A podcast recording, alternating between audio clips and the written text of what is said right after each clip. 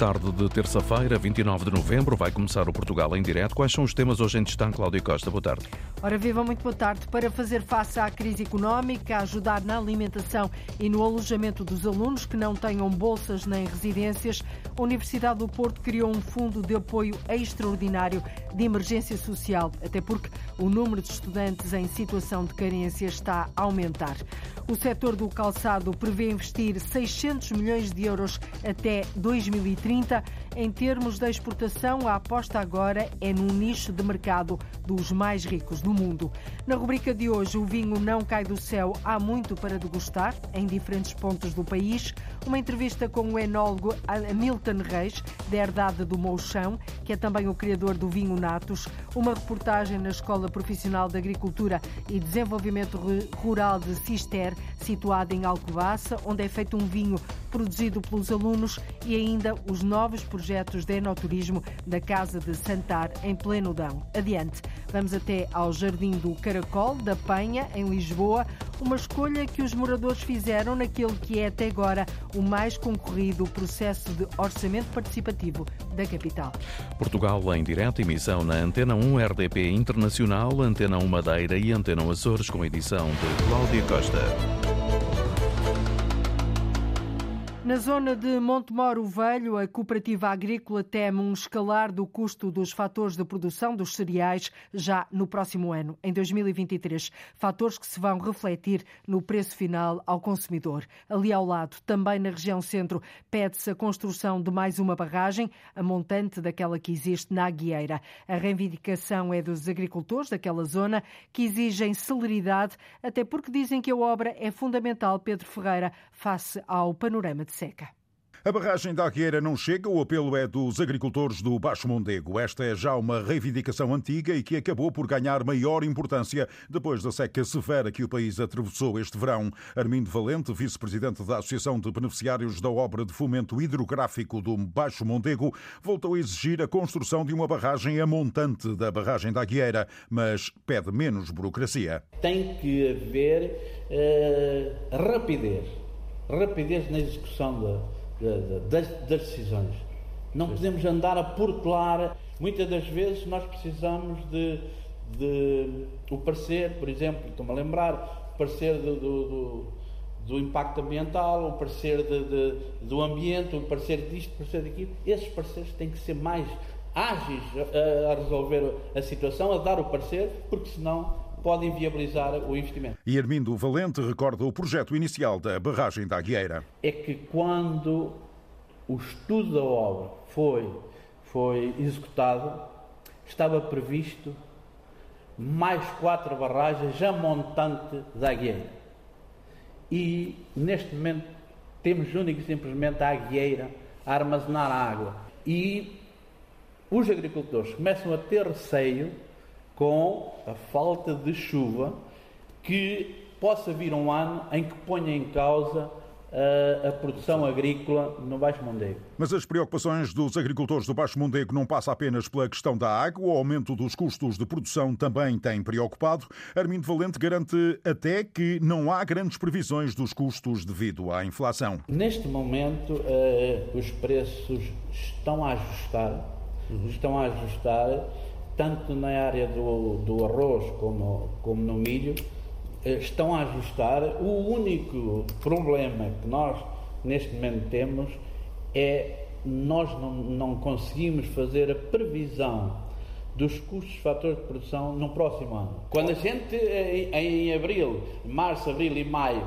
for para os campos, aí nessa altura, se eh, não houver pelo menos alguma estabilidade na, na, na inflação, aí, quer dizer, podemos voltar a ficar numa situação difícil. Mas de uma coisa, Armindo Valente tem a certeza, o aumento do arroz no produtor pode aumentar perto de 50%. Eu posso lhe dar eh, números ainda provisórios, mas estamos a falar de um quilo de arroz uh, de 40 cêntimos passar para 60. As preocupações dos agricultores do Baixo Mondego. Preocupações que passam pela construção rápida de mais uma barragem a montante da Aguieira e também pelos custos dos fatores de produção dos cereais já em 2023. A Universidade do Porto abriu as candidaturas a um fundo de apoio extraordinário de emergência social criado para ajudar os estudantes a fazer face à crise económica. Podem ser distribuídas senhas de refeição ou então apoios para o alojamento de alunos deslocados.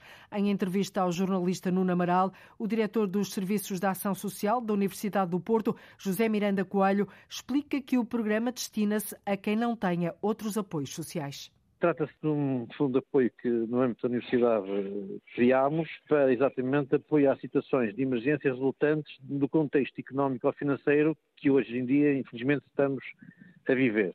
E pretende, por isso, ser um, um tipo de resposta rápida para situações, como o próprio nome indica, na, no tipo de apoio de emergência que nos surgem ao nível de, de estudantes do ensino superior da Universidade do Porto. Eh, não sei se é possível mensurar, eh, enfim, o senhor como uh, diretor de Serviços de Ação Social da Reitoria da Universidade do Porto, se é possível ter uma ideia, uh, uh, há muitos estudantes neste momento em situação de carência? Bom, é assim, o que eu lhe posso, não, não lhe vou conseguir dizer exatamente, por razões óbvias, porque, até porque a situação é muito pontual e muito específica, mas o que posso dizer é que há. E por isso mesmo criamos este fundo para podermos responder a essas situações e queremos, pelo menos a nossa expectativa da análise que fizemos é essa, que a situação poderá tender a ter alguma complicação no futuro próximo e, se assim for, estarmos preparados para responder às situações que, entretanto, possam acontecer. O que queremos é uma coisa, é não deixar nenhum aluno ou nenhum estudante sem possibilidade de resposta por parte da universidade, de forma a ser impeditiva de ele continuar os seus estudos da forma que estava programada. Isso é que gostaríamos que acontecesse de facto. Eh, posso perguntar-lhe uh, uh, quais são uh, os critérios para a escolha desses alunos em situação de carência e, e quais serão os valores atribuídos? Bom, é assim, os, há, os, critérios nesse, nesse sentido, um, qualquer aluno que tenha situações em que, em que esteja em situação de dificuldade pode-se candidatar a este fundo e nós analisaremos a partir daí. Utilizamos como base de análise, naturalmente, a situação que resulta da análise que fazemos para, em termos de ação social, no que respeita a bolsas e afins. Quanto às verbas que, estão, que vão estar em cima da mesa, vai depender. Eh, queria fazer notar que o tipo de apoio pode ter mais que um tipo de apoio. Pode ser em espécie, por exemplo, ao nível de fornecimento de alimentação e similares, ou pode ser, em situação pontual, também, de facto, eh, financeira, embora aqui em situação mais pontual. E resultará exclusivamente da análise, como digo, pontual de cada caso. Eh, devo dizer, só para dar um exemplo, Uh, ainda recentemente tivemos uma situação em que um aluno solicitou um determinado apoio financeiro imediato até poder receber umas bolsas a que ele, de facto, se candidatou e tinha direito. E assim fizemos, facultámos um apoio financeiro imediato para ele poder responder a algumas exigências que tinha de imediato e a seguir, quando a bolsa foi recebida, de acordo com o que estava estipulado, ele, digamos, parou essa situação porque passou a ter condições para poder continuar o seu, o seu, a sua atividade letiva. Não é? Para terminarmos, doutor, perguntava-lhe uh, uh, quais são os procedimentos, ou seja, uh, o que tem que fazer um aluno que se encontra numa situação. É, no, no, nosso portal interno de, de, do SASUP na Universidade de Porto, temos exatamente lá a possibilidade em que o aluno entra, instrui um processozinho sim, simples, mas preenche alguns campos que são essenciais para nós podermos fazer uma análise prévia e a partir daí o processo está desencadeado internamente para a respectiva análise e, no sentido, se for favorável em relação ao que foi solicitado, dar anuência a essa mesma solicitação. José Miranda Coelho, diretor dos Serviços da Ação Social da Universidade do Porto, o número de estudantes em situação de carência está a aumentar nesta universidade. A Caritas Portuguesa manifestou hoje preocupação face à incerteza gerada pelo processo de transferência de competências da área social para as autarquias. A responsável pela instituição, Rita Valadas, alertou ainda para as questões já identificadas, agravadas pela falta de agilidade na comunicação a nível nacional e pelo aumento dos custos de energia, combustíveis, taxas de juro, alimentação e outros gastos gerais não abrangidos pelos protocolos não há uma orientação única. Como nós, as nossas dioceses têm vários municípios, não é? Têm que articular com vários municípios, podem ter várias orientações. Colocam-se problemas por não por haver incerteza sobre qual é o modelo de funcionamento. Assim como quando se decidiu em relação à, à, à gratuitidade das, das creches, ainda temos creches que não sabem ainda qual é o modelo porque ainda não foram transferidas para os municípios e, portanto, ainda não está articulado. Portanto, esta, hum, a situação da incerteza é isto, é eh, nós temos estabelecido uma relação protocolar com a entidade, eh, essa, a atividade dessa relação protocolar vai ser tutelada por outra entidade e nós não temos ainda orientações nesse sentido. Isto mexe com emprego, com resposta social, com custos, mexe com tudo. Esta foi uma das conclusões do Conselho Geral da Caritas Portuguesa, que esteve reunido e que apontou também para a falta de articulação na resposta a casos de emergência. A Unique Summit reúne jovens empreendedores de todo o mundo em Braga. É um encontro que leva àquela cidade não só os responsáveis pelas startups, pelas empresas que estão a começar, mas que afirma Braga como um ponto de encontro mundial ao nível da alta tecnologia e inovação. Foi isso mesmo que referiu Ana Gonçalves, o Presidente da República, na abertura dos trabalhos. Welcome. A huge flight, right? São jovens, vieram de todos os cantos do mundo e estão em Braga durante três dias na Unique Summit, considerada por Marcelo Rebelo de Sousa não menos importante do que a Web Summit em Lisboa. Dear friends, this is really a good year for Portugal.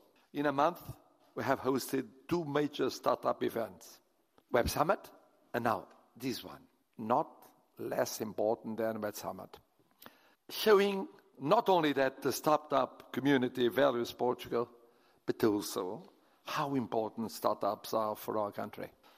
After Lisbon, It's the turn of Braga. E depois, em português, o Presidente da República explica a importância do evento. Não é só trazer os responsáveis pelas startups de todos os cantos do mundo, é Braga ser hoje um ponto de encontro a nível mundial na inovação e tecnologia. Que não é só trazer toda a Europa, trazer todo o mundo, de todos os continentes, eh, responsáveis por startup, são aquelas empresas tecnologicamente muito avançadas, muito flexíveis e muito inovadoras, de que nascem depois novos produtos com uma dimensão muito maior, chamados unicórnios, e Portugal é de facto um país notável nisso, é ser Braga, e não apenas, por exemplo, Lisboa com a Web Summit, mas ser Braga já hoje um ponto de encontro das redes de startup de todo o mundo.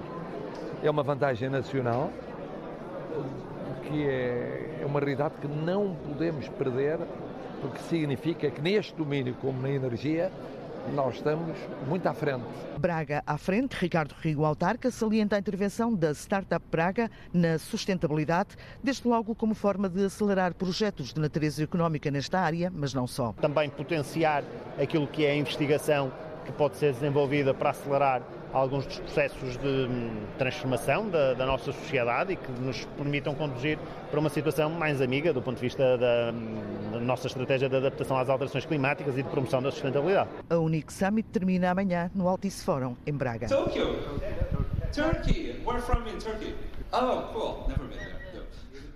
Um encontro que leva à cidade não só os responsáveis pelas startups, mas que também afirma Braga como um ponto de encontro mundial ao nível da alta tecnologia e inovação. O setor do calçado prevê investir 600 milhões de euros até 2030. Parte deste investimento já está a ser feito com o apoio do Plano de Recuperação e Resiliência. O novo plano estratégico do setor foi hoje apresentado. Um dos objetivos é reforçar as exportações, com a mira apontada, Paula Verã, para os mercados mais ricos do mundo. O calçado português continua a ser um dos melhores do mundo. Sinal disso é o aumento das exportações em 20% e o ano ainda não terminou. Paulo Gonçalves, porta-voz da APICAPS, a Associação do Setor do Calçado, diz que a aposta agora é num nicho de mercado, os mais ricos de todo o mundo. Essa prospecção de mercado levou-nos a concluir que os consumidores preferenciais do calçado português eh, têm um poder de compra elevado, eh, correspondem a cerca de 700 milhões de pessoas no mundo todo e estão concentradas em 145 cidades, em especial nos Estados Unidos e na Europa. Uh, são esses os eh, consumidores preferenciais do calçado português. Importa dizer que o calçado português é especializado no segmento de couro, uh, é o segundo mais caro a nível internacional em matéria de preço médio de exportação e, naturalmente, que nós temos que descortinar janelas de oportunidade na cena competitiva internacional. E é, é isso que nos compete fazer, foi isso que fizemos e é isso que apresentamos hoje neste choque estratégico que prepara naturalmente uma nova década de crescimento para a indústria portuguesa de calçado. O novo plano estratégico está apresentado, o caminho do setor continua a ser o da alta qualidade e são as mulheres que fazem a escolha do calçado português. Tradicionalmente, ainda que a indústria portuguesa de calçado calça 80 milhões de pessoas no mundo todo, são uh, preferencialmente as mulheres que optam pelo calçado português.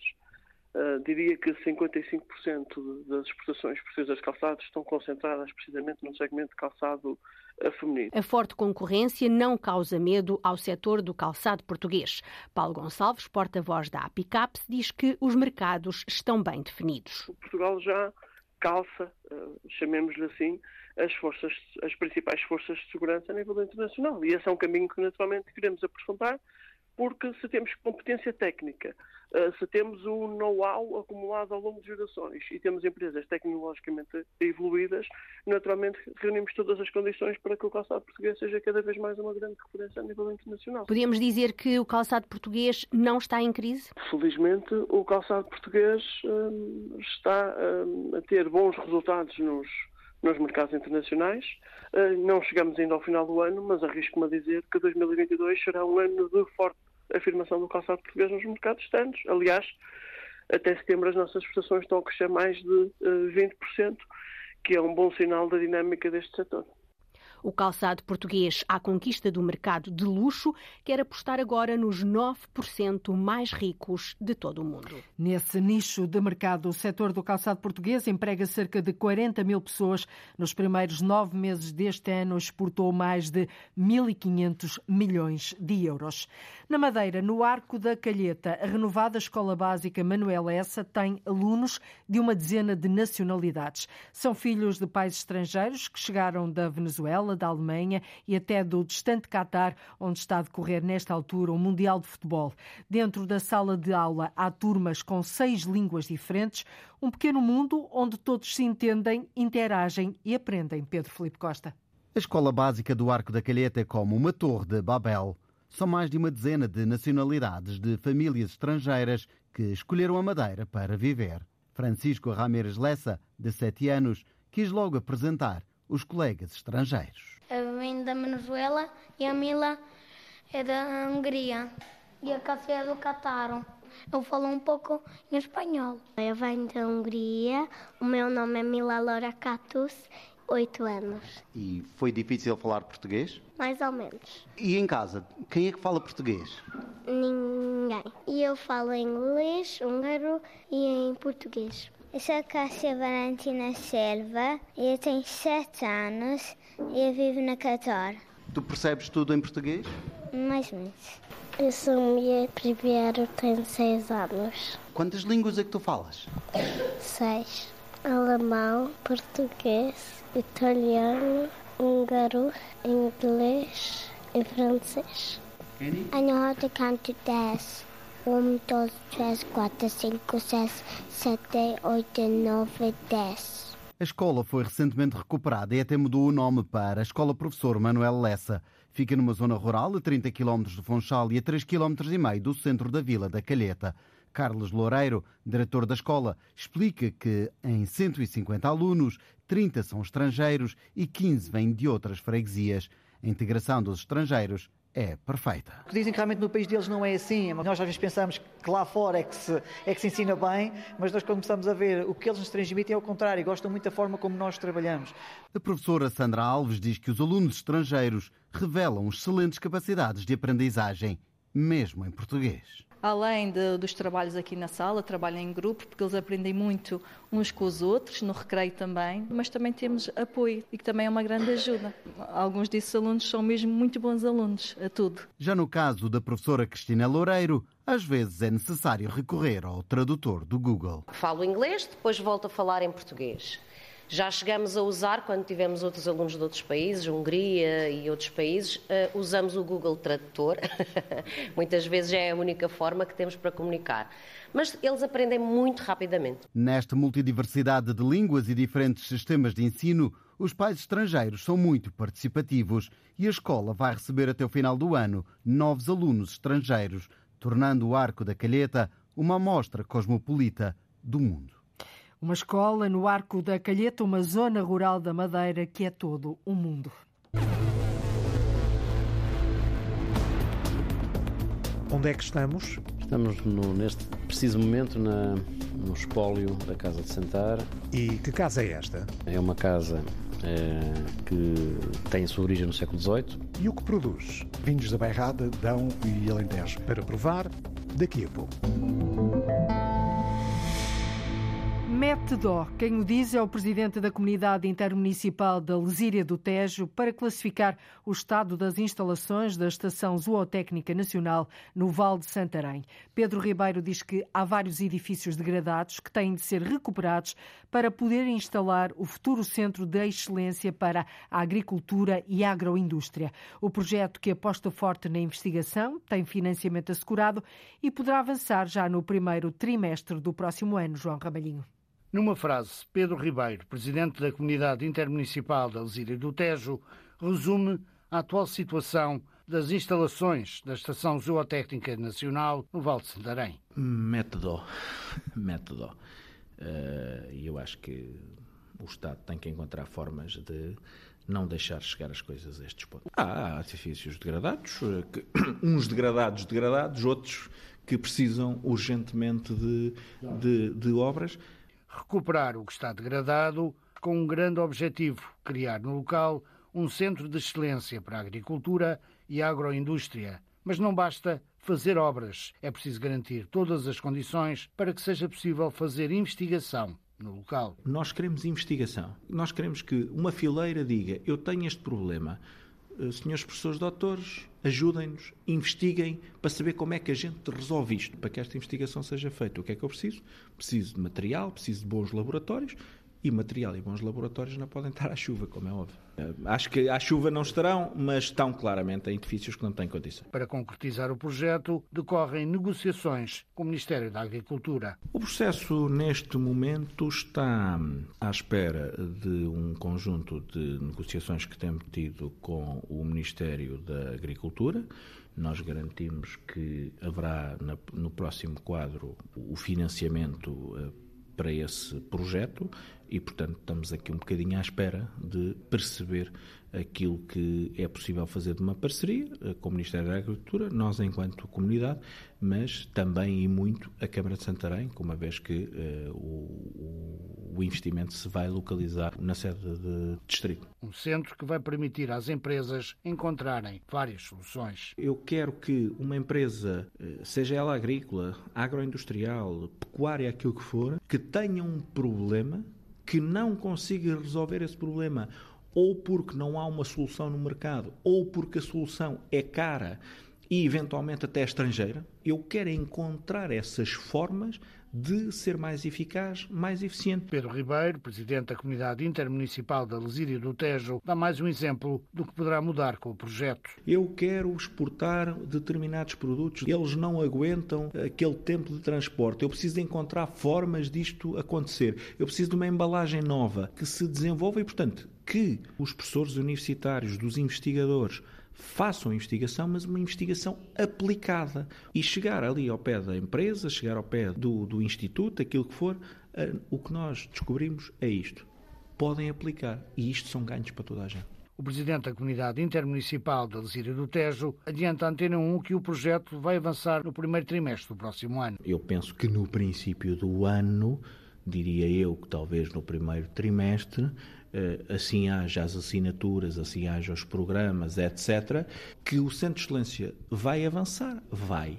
Seja ou não naquele espaço. Haverá Centro de Excelência. Na Estação Zootécnica Nacional ou noutro local, mas avisa a Comunidade Intermunicipal da Lesíria do Tejo, o Centro de Excelência para a Agricultura é mesmo para concretizar. O investimento previsto é de 7 milhões de euros. E pode avançar já no primeiro trimestre do próximo ano.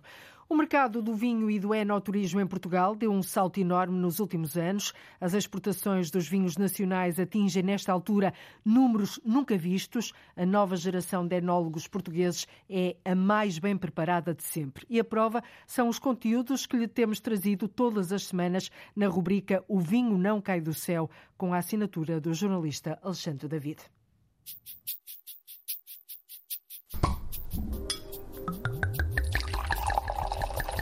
O vinho não cai do céu. Um espaço com muita uva. Estamos uh, na Casa de Santar, uh, aqui num sítio muito especial que já vamos tentar perceber o que é. Vitor Castanheira é o administrador da Global Wines, também administrador aqui uh, da Casa de Santar. Que sítio é este? Onde é que estamos? Estamos no, neste preciso momento na, no espólio da Casa de Santar, com vinhos desde a década de 50 do século passado até o momento presente e que esperamos continuar a preencher durante as próximas décadas se assim nos permitir o mercado e a nossa capacidade de produzir, de continuar a produzir bons vinhos. Uh, a Casa de Santar, uh, em si mesma, é uma casa que tem a sua origem no século XVIII, ou seja, 300, anos, 300 anos de história. pertence ao grupo Global Wines desde há cerca de 20 anos um pouco mais. Pretendemos que seja uh, a referência no Dão uh, na, na, produção de vinhos tranquilos e de espumantes, uh, com especial incidência nas, nas castas ícones e autóctones da região, nomeadamente no Toriga, Nacional, nos tintos, no encruzado nos brancos, o que nos tem levado a, enfim, a, a dizê-lo, à obtenção de algumas referências e prémios uh, nacionais e internacionais, nomeadamente uh, o ano passado, ou melhor dito, este ano, assim é que é, este ano em que o nosso vinho dos amores em cruzado foi considerado o melhor vinho do ano. Já vamos falar um pouco mais à frente sobre essas questões, mas continuamos um pouco aqui. Temos aqui vinhos, qual é o, o, o mais velho? O mais velho tô, é de 55, 1955, e, e temos depois uh, praticamente todas as colheitas, os tintos, que vamos produzindo ao longo dos anos. Qual foi o mais antigo que provou aqui? E valeu a pena? Estava ainda pronto para ser bebido ou já estava estragado? Olha, já provou, eu já provei aqui um vinho de. Estes de 50 não provei nenhum, tenho que confessar. Eh, não se, ainda não apareceu a oportunidade. Eh, provei um de 72 há uns meses e provei recentemente um de 80. Estavam ambos excelentes, em especial o de, o de 80, que provei recentemente e do qual tenho memória mais fresca, estava fantástico. A Global Wine tem este projeto, o 19, 1990, eh, de vinhos da Bairrada, Dão e Alentejo. Como é que se junta tudo isto e porquê juntar isto tudo? O grupo nasceu de uma, uma forma, o grupo Global Wines e, eh, nasceu de uma forma eh, endógena, foi, nasceu no Dão, na então Dom Sul, em 1990, expandiu-se para Bairrada, por, por uma, eu diria, por uma, uma questão de, de, de continuidade geográfica. Uh, e, entretanto, apareceu a oportunidade de, de, de, criarmos de raiz uma propriedade no Alentejo, a Herdade de Montacal, uh, e aproveitamos também essa oportunidade. Eu acho que uh, o, o, país em si mesmo, um, o país Portugal, justificaria, gostaríamos de estar noutras regiões, nomeadamente na região dos vinhos verdes, que me parece única no mundo, confesso, mas neste momento estamos de facto centrados nestas três regiões e muito em particular no Dão, onde, onde somos originários e de facto que tem particularidades um, de terroir e de clima absolutamente únicos. Olá, bem-vindos. A viagem de hoje começou em Plenudão, uma conversa na adega com Fernando Castanheira, o presidente da Global Wines e do projeto 1990, a dar conta do que aí vem na Casa de Santar e a aposta forte no enoturismo.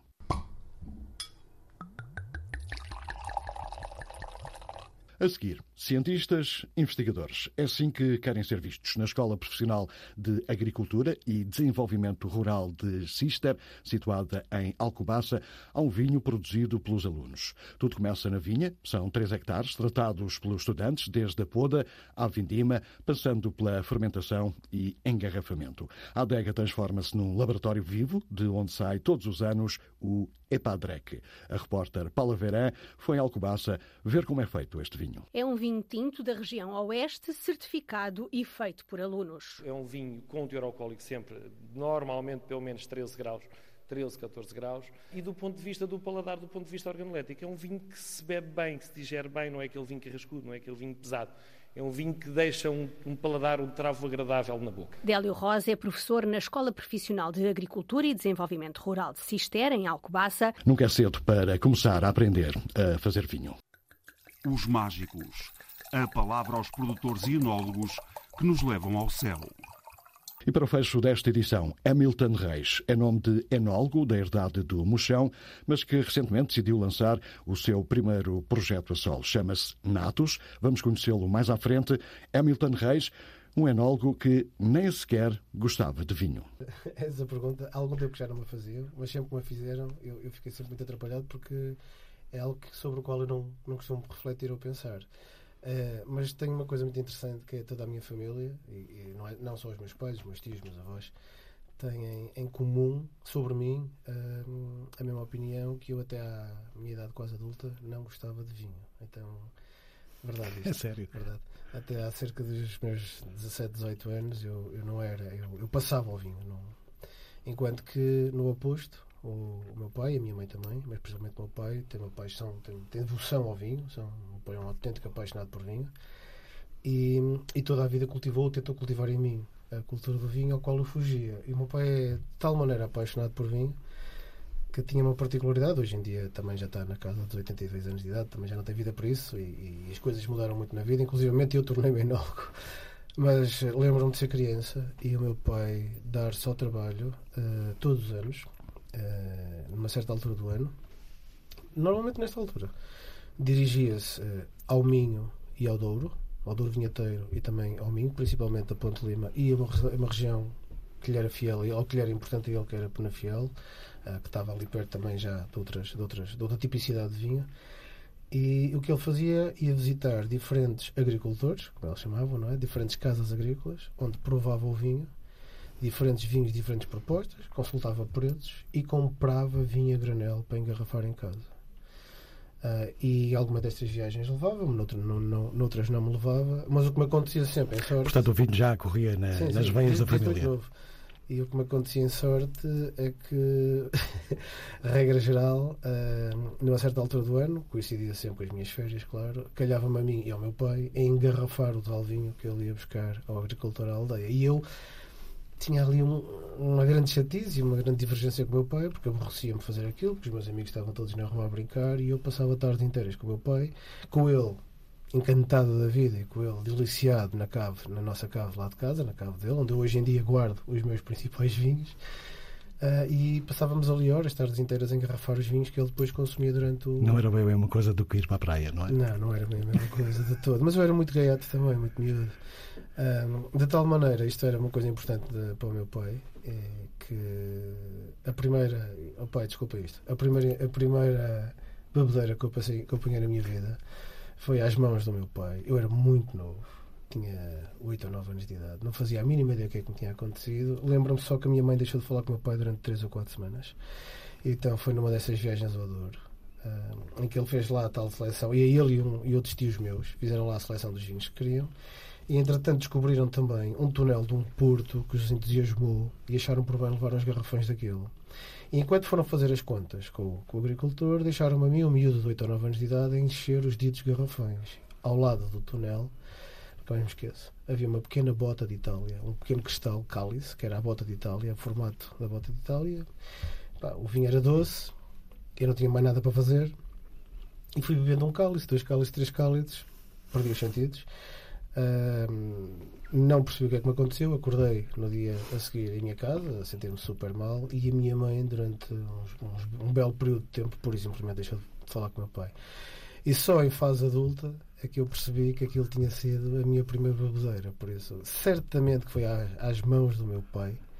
Mas não, não foi isso que o fez acordar não, para a paixão mas, do vinho? Mas certamente foi à mão dos meus pais que, que, que, que me ficou a semente. O que me aconteceu depois foi, teve a ver com, com estudos. Hamilton Reis, entre o Monchão e o Natos. É o ponto final nesta edição de O Vinho Não Cai do Céu. O resto da conversa com Hamilton Reis pode ser ouvida na edição em podcast, em RTP Play, Spotify e também Apple Podcast. Tempo ainda para dizer que o projeto Baco, que harmoniza vinho e música e é colaborador de O Vinho Não Cai do Céu, tem concerto marcado para depois da manhã no Hot Five, dia 1, no Porto, às 5 da tarde.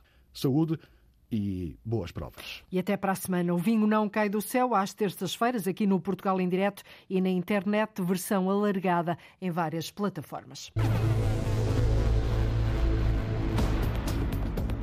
era? Este era o único terreno um, por construir, a única oportunidade de ter um jardim, um espaço público aqui nesta zona. Mas já não é. Numa zona de betão densamente povoada. Aqui vai nascer um jardim. E o jardim é o topping. As obras avançam a passo de caracol. E mantemos a nossa esperança de que as obras do caracol acelerem. Ainda agora, na rubrica O Vinho Não Cai do Céu, fomos até à Escola Profissional de Agricultura e Desenvolvimento Rural de Cister, em Alcobaça. Ali funciona uma exploração agropecuária. É um autêntico laboratório vivo. São 28 hectares com vinha, pomares, mas também produção animal. Os alunos têm emprego garantido assim que terminam os estudos, até porque saem da escola com todas as ferramentas para trabalhar no setor agrícola e da restauração. Áreas, Paulo Verã, que estão ávidas de mão de obra qualificada. Aprender as técnicas agrícolas, saber cuidar dos animais e mexer na terra. Tudo isto são competências adquiridas na EPADREC, a Escola Profissional de Agricultura e Desenvolvimento Rural de Cister.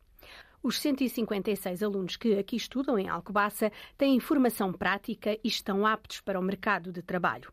Aliás, segundo a diretora Paula Malojo, a procura faz com que todos tenham trabalho garantido assim que terminam os estudos. A nossa taxa de empregabilidade é muitíssimo elevada na parte na área agrícola e também na área da restauração. Obviamente que o nosso objetivo é sempre ir ao encontro daquelas que são as necessidades do mercado de trabalho e dos nossos empresários. Nesta escola de agricultura agricultura há vários projetos. Um deles é o restaurante pedagógico, aqui explicado pela diretora Paula Malojo. O restaurante pedagógico funciona em aulas eh, em período de formação, à sexta-feira, com duas turmas, uma turma de cozinha e pastelaria e uma turma de restaurante-bar. Portanto, os alunos de cozinha pastelaria, durante as suas aulas, fazem a confecção da refeição e os alunos de restaurante-bar, durante as aulas da componente tecnológica, também fazem o serviço de mesa. Antes de espreitarmos a cozinha, damos um salto até à adega. Délio Rosa é o professor da área do vinho. Portanto, aqui na adega nós fazemos a elaboração do vinho, portanto, os alunos acompanham todo o processo desde a colheita da uva, depois o esmagamento da uva colocada aqui nestas ânforas de fermentação e no final da fermentação é recolhido, portanto é tirado o mosto e é colocado e é guardado aqui nas cubas de inox onde ele depois vai amadurecer, por assim dizer, de onde nós depois o tiramos para fazer o engarrafamento e ser vendido ao público. Nossa marca de vinho é Padrec. Aliás, as nossas garrafas dizem isso mesmo, feito em contexto de formação. Altura agora para seguirmos o cheiro que vem da cozinha. Nas bancadas está a ser preparado o almoço. O chefe João Ramalho revela-nos o menu. O Buntazá está a preparar legumes, nós vamos assar no forno, depois fazer um creme de legumes. Já temos também ali o Miguel está a preparar as coisas, vamos fazer também arroz de pato. Como nós temos uma componente prática muito grande, como está a ver, né? eles acabam por, por gostar. Como também têm todos os anos um estágio né, em espaços de restauração e pastelaria da região, eles acabam por, por ganhar mais esse gosto até depois dos, dos primeiros estágios e felizmente depois temos um, uma taxa de, de, sucesso e de saída de, na área no mercado bastante. O mercado até absorvia mais se nós tivéssemos. Assim eles venham que o mercado está, está desejoso. Mais à frente os alunos preparam a sobremesa. Fomos ver com o chefe Carlos Silva o que estão a fazer. Neste momento temos a, a, a forrar as formas para fazer as cornucópias que é um, um doce realmente aqui regional de Alcobaça. Portanto as, as formas estão a ser forradas depois são fritas e posteriormente são passadas por açúcar e canela e depois, claro, preenchidas com o tal doce de ovos. Uma escola profissional agrícola, um laboratório vivo de onde saem formados técnicos qualificados que são totalmente absorvidos pelo mercado de trabalho. Exatamente por ser um autêntico laboratório vivo, permite aos alunos terem emprego quase garantido nas áreas agrícola e da restauração. O Jardim do Caracol da Penha, em Lisboa, deve estar pronto até ao final do ano. Pelo menos é esta a expectativa da autarquia. Há seis anos, esta escolha dos moradores foi apresentada naquele que foi o mais concorrido processo de orçamento participativo que decorreu até agora na capital. Desenhado pela população, este novo Jardim de Lisboa vai ter cinema ao ar livre, uma zona de bosque, pista de dança, escorrega para adultos. Inicialmente era para ser construído naquele local um parque de estacionamento, mas a votação em massa dos moradores deu-lhe outro destino. A repórter Arlinda Brandão foi espreitar a obra. Este é um jardim em Socalcos que deu mais trabalho a construir do que se previa. Era um, um, uma obra que tinha um, um, período de duração de aproximadamente 12 meses, ia ter decorrido durante o ano 2020, houve várias vicissitudes. Estamos a terminar o terceiro ano e, e mantemos a nossa esperança de que as obras do Caracol acelerem. Miguel Pinto é do movimento pelo Jardim do Caracol da Penha, que se formou há seis anos para evitar que neste espaço da Câmara fosse construído um parque de estacionamento em vez de um espaço espaço verde. Quando, em 2016, o movimento uh, começou, este era o único terreno uh, por construir, a única oportunidade de ter um jardim, um espaço público aqui nesta zona, e daí também ter havido tanta, um, tanta mobilização, porque esta é uma das zonas da cidade, Arroios e Penha de França, com o menor número de metros quadrados por habitante. Há muito pouco espaço verde. Era um terreno de 10 mil metros quadrados, numa zona de betão densamente povoada. A vontade de o pôr ao serviço da população levou a uma votação recorde no orçamento participativo da cidade. No orçamento participativo, propusemos à Câmara fazer um processo participativo envolvendo a população na definição do programa do que seria o jardim, porque cada pessoa tem a sua, a sua própria ideia do que pode ser um jardim, uh, e desenvolvemos esse projeto com uma equipa de arquitetos paisagistas. Um, ele foi apresentado à população. E depois do projeto, em 2019, começaram as obras e o novo jardim, feito por plataformas, devido ao declive do terreno, já está quase pronto. Esta colina tem um risco de uh, deslocamento de massas, uh, como aconteceu noutras zonas aqui, e portanto tem, foram construídos estes, estes muros que são sustento para que não haja deslizamento de terras e o jardim é o topping uh, em cima dessa estrutura que teria de ser construída, né? portanto aproveitar uma, uma, uma, obra pública de proteção, de segurança, para construir um espaço público, um espaço verde. A Câmara de Lisboa revela à Antena 1 que faltam obras finais relacionadas com os portões, as vedações, o equipamento infantil, energia, pavimentos e drenagem. E fora do âmbito da empreitada, falta a instalação do quiosque. Segundo a autarquia, o custo da obra ultrapassa os 2 milhões de euros de um projeto que se espera esteja pronto no final do ano, mas já se percebe como vai ficar. Temos em baixo um espaço, uma, uma horta comunitária com cerca de 100 metros quadrados.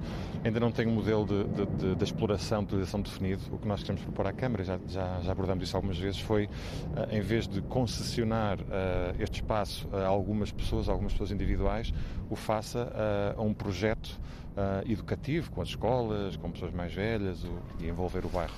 Então, aqui é de ser o quiosque, e aqui uma esplanada. Isto é o auditório, não é? Isto, tem, isto fica virado a poente, portanto vai ser quente no verão, eh, mas vai ser um espaço uh, muito bonito quando tiver todo Agora já, já, se começa a perceber, mas ainda por cima a vinha está a ficar vermelha por causa de ser outono. Uh, vai ser um espaço muito bonito. Este jardim do Caracol da Penha, sonhado pelos moradores há seis anos, vai também ter um escorrega para adultos e um espaço de relevado para onde não podem ir cães. Este foi também um pedido de 25% das pessoas que participaram com as sugestões para este espaço verde que se quer inclusivo. Pronto, isto aqui é o espaço sem cães, temos ali a, a cancela embaixo é uma, uma sugestão da escola, de uma escola de dança aqui na Penha de França, foi fazer este piso com pouco atrito para se poder, eh, para se poder dançar. Ah, e aqui vai ter um ponto de água, vai ter água a cair para dar a sensação de, de refresco. O Jardim do Caracol da Penha, em Lisboa, uma escolha que os moradores fizeram naquele que é até agora o mais concorrido processo de orçamento participativo da capital. E nós voltamos amanhã a ligar o território de uma ponta à outra. Contamos consigo a partir da 1 e um quarto da tarde. Até amanhã. Fique bem.